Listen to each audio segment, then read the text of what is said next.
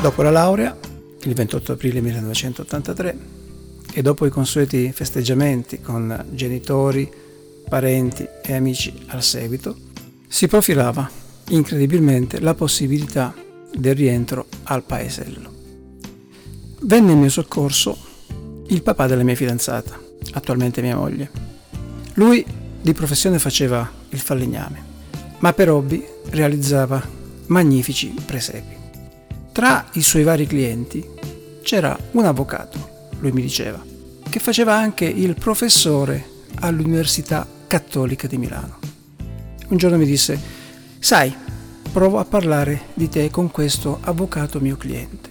Si trattava del professor Giuseppe Benedetto Portale, docente di diritto commerciale all'Università Cattolica di Milano. Io, a dire il vero, non sapevo neanche chi fosse il professor Giuseppe Benedetto Portale.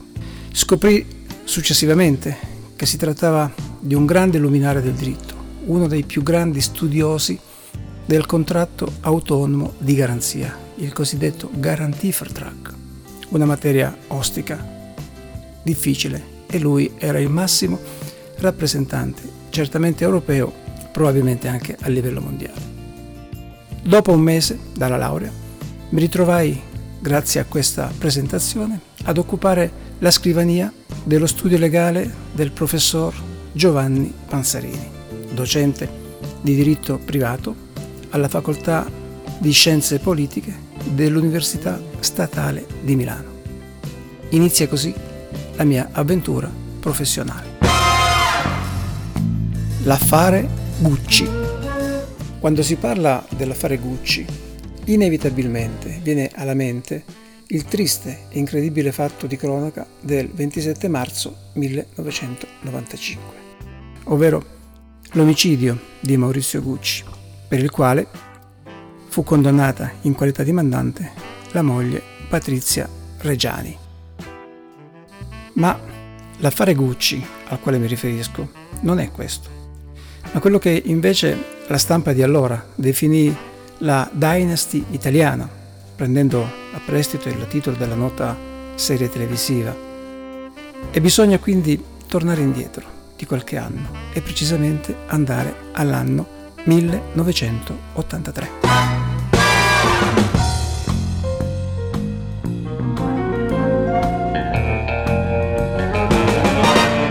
In una fredda mattina dell'autunno del 1983, come tutte le mattine, più o meno alle 9, io arrivo in studio, in quel piccolo scrigno di scienza giuridica che era lo studio del professor Giovanni Panzarini, situato a Milano alla via La Marmora numero 33.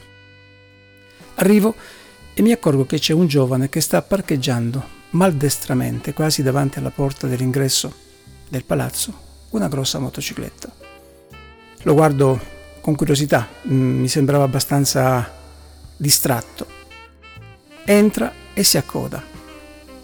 Arrivato alla portineria, chiede dello studio Panzerini. Io ero lì, ho sentito e ho invitato questo signore a seguirmi. Ci siamo avviati verso l'ascensore. Lo studio era situato nel corpo interno del palazzo e quindi bisognava attraversare un piccolo giardino. Abbiamo preso l'ascensore insieme, ci siamo limitati ad un eh, formale buongiorno e arriviamo al primo piano. Entriamo nello studio. La segretaria sapeva dell'arrivo di questa persona e appena lo vide, ovviamente lo fece accomodare immediatamente nella sala riunioni. Io, come di consueto, dopo aver salutato, mi sono recato nel mio ufficio. Vi era una pratica molto importante che mi stava aspettando. Dovevo occuparmi della redazione della comparsa conclusionale in una causa che aveva ad oggetto la lettera di patronage. Una di quelle cose che quando un praticante arriva in uno studio e sente parlare di questo gli verrebbe voglia di scappare, perché si tratta di qualcosa di difficile, spesso incomprensibile e negli studi legali ai praticanti vengono affidate pratiche difficili, non perché siano certamente bravi i praticanti, ma per spronarli ed invogliarli a fare ricerche approfondite.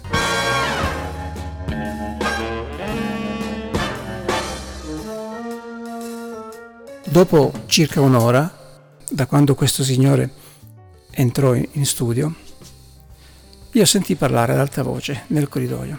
La porta del mio ufficio era proprio lì, dava sul corridoio. Fui incuriosito ed uscì Incrociai subito lo sguardo del professor Panzarini e per un attimo ho pensato che volesse in qualche modo rimproverarmi per avere quasi origliato alla loro discussione. Invece molto gentilmente mi fece avvicinare e mi presentò quella persona con cui stava dialogando ed era quella persona che era salita con me in ascensore. Si trattava di Maurizio Gucci.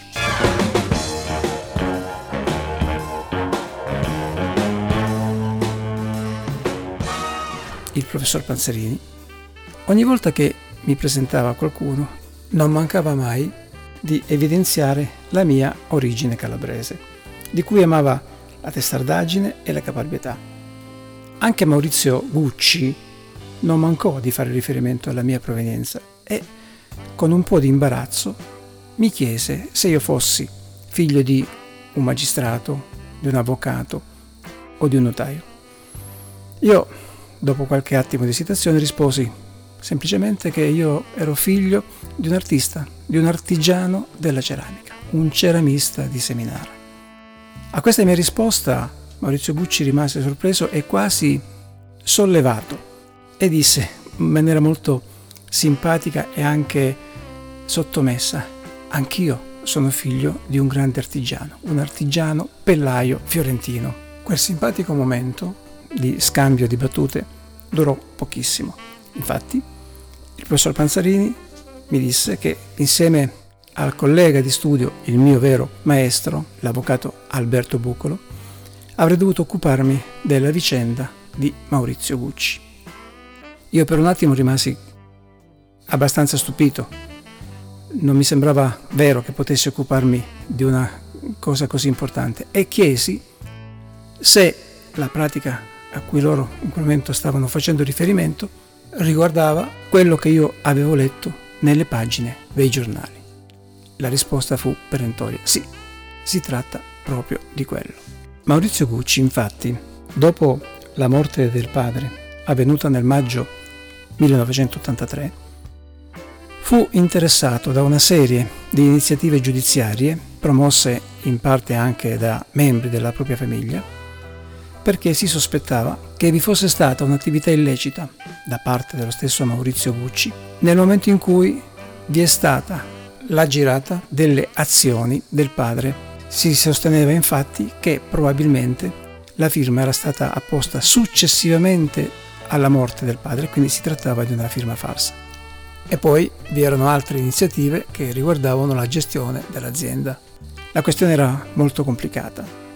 Noi eravamo uno studio di civilisti e avremmo dovuto occuparci della questione del sequestro giudiziario delle azioni intestate a Maurizio Gucci, ma vi erano altre iniziative di carattere penale, quindi andava necessariamente coordinata anche con i professionisti penalisti che seguivano le altre vicende. Incominciai a studiare quel caso. Era complicato, ma ci misi veramente molto impegno e tantissima dedizione. Molti furono gli incontri che nei giorni a seguire ci furono con Maurizio Gucci in studio e, a dire il vero, gli incontri erano spesso incontri a più persone. Maurizio era solito farsi accompagnare, quasi sempre, da due persone. Erano due persone che erano molto legate a lui e nelle quali lui riponeva moltissima fiducia. Uno era il commercialista e l'altra era una segretaria, ma una segretaria molto particolare perché era informatissima. Infatti, capitava spesso che di fronte ad alcune domande che venivano poste dal professor Panzarini, da Alberto Bucolo, qualcuna anche da me, le risposte venivano date non da Maurizio Gucci, ma esattamente o dal commercialista o addirittura dalla segretaria. E questo in qualche modo ci metteva nelle condizioni di non capire effettivamente quanto fosse il livello di conoscenza dei problemi da parte di Maurizio Gucci. Le notizie ci venivano date e noi facevamo il nostro lavoro. Una sera dopo una giornata intensa di riunioni, saranno state più o meno le 19, io esco dallo studio e prendo con me la mia borsa. Era un calciatore. Quella sera dovevo recarmi agli allenamenti perché noi avevamo una squadra di calcio, di avvocati, iscritta al campionato nazionale forense. Esco e insieme a me esce anche Maurizio Gucci. Chiacchieriamo, decidiamo di prenderci un aperitivo e così ci fermiamo nel bar sotto lo studio. Abbiamo parlato di varie questioni, ma a un certo punto Maurizio Gucci mi guardò e mi disse, sai, sono un po' invidioso, vai a fare sport, a giocare a calcio, vorrei farlo anch'io, vorrei essere al tuo posto, ma non posso. Io, ovviamente, ascoltando queste parole mi misi a ridere e dissi Maurizio, forse non so se per te è molto conveniente essere al mio posto, anch'io forse avrei voluto essere al tuo. Gucci è un nome importante per l'Italia. E lui si fece una risata, ma immediatamente si incupì. Non capivo perché, per cui gli dissi, cosa c'è Maurizio? Pensi ancora ai problemi? E lui, scuotendo la testa, mi disse, sai, sono preoccupato per una vicenda. Qualche tempo fa, due persone che si sono presentate a noi sono state incaricate di consegnare durante la notte in un autogrill nell'autostrada Milano-Firenze una valigetta contenente 200 milioni di lire da destinare a due persone che, secondo questi emissari, si trattava di due funzionari di un'importante autorità e bisognava cercare di rabbonirli.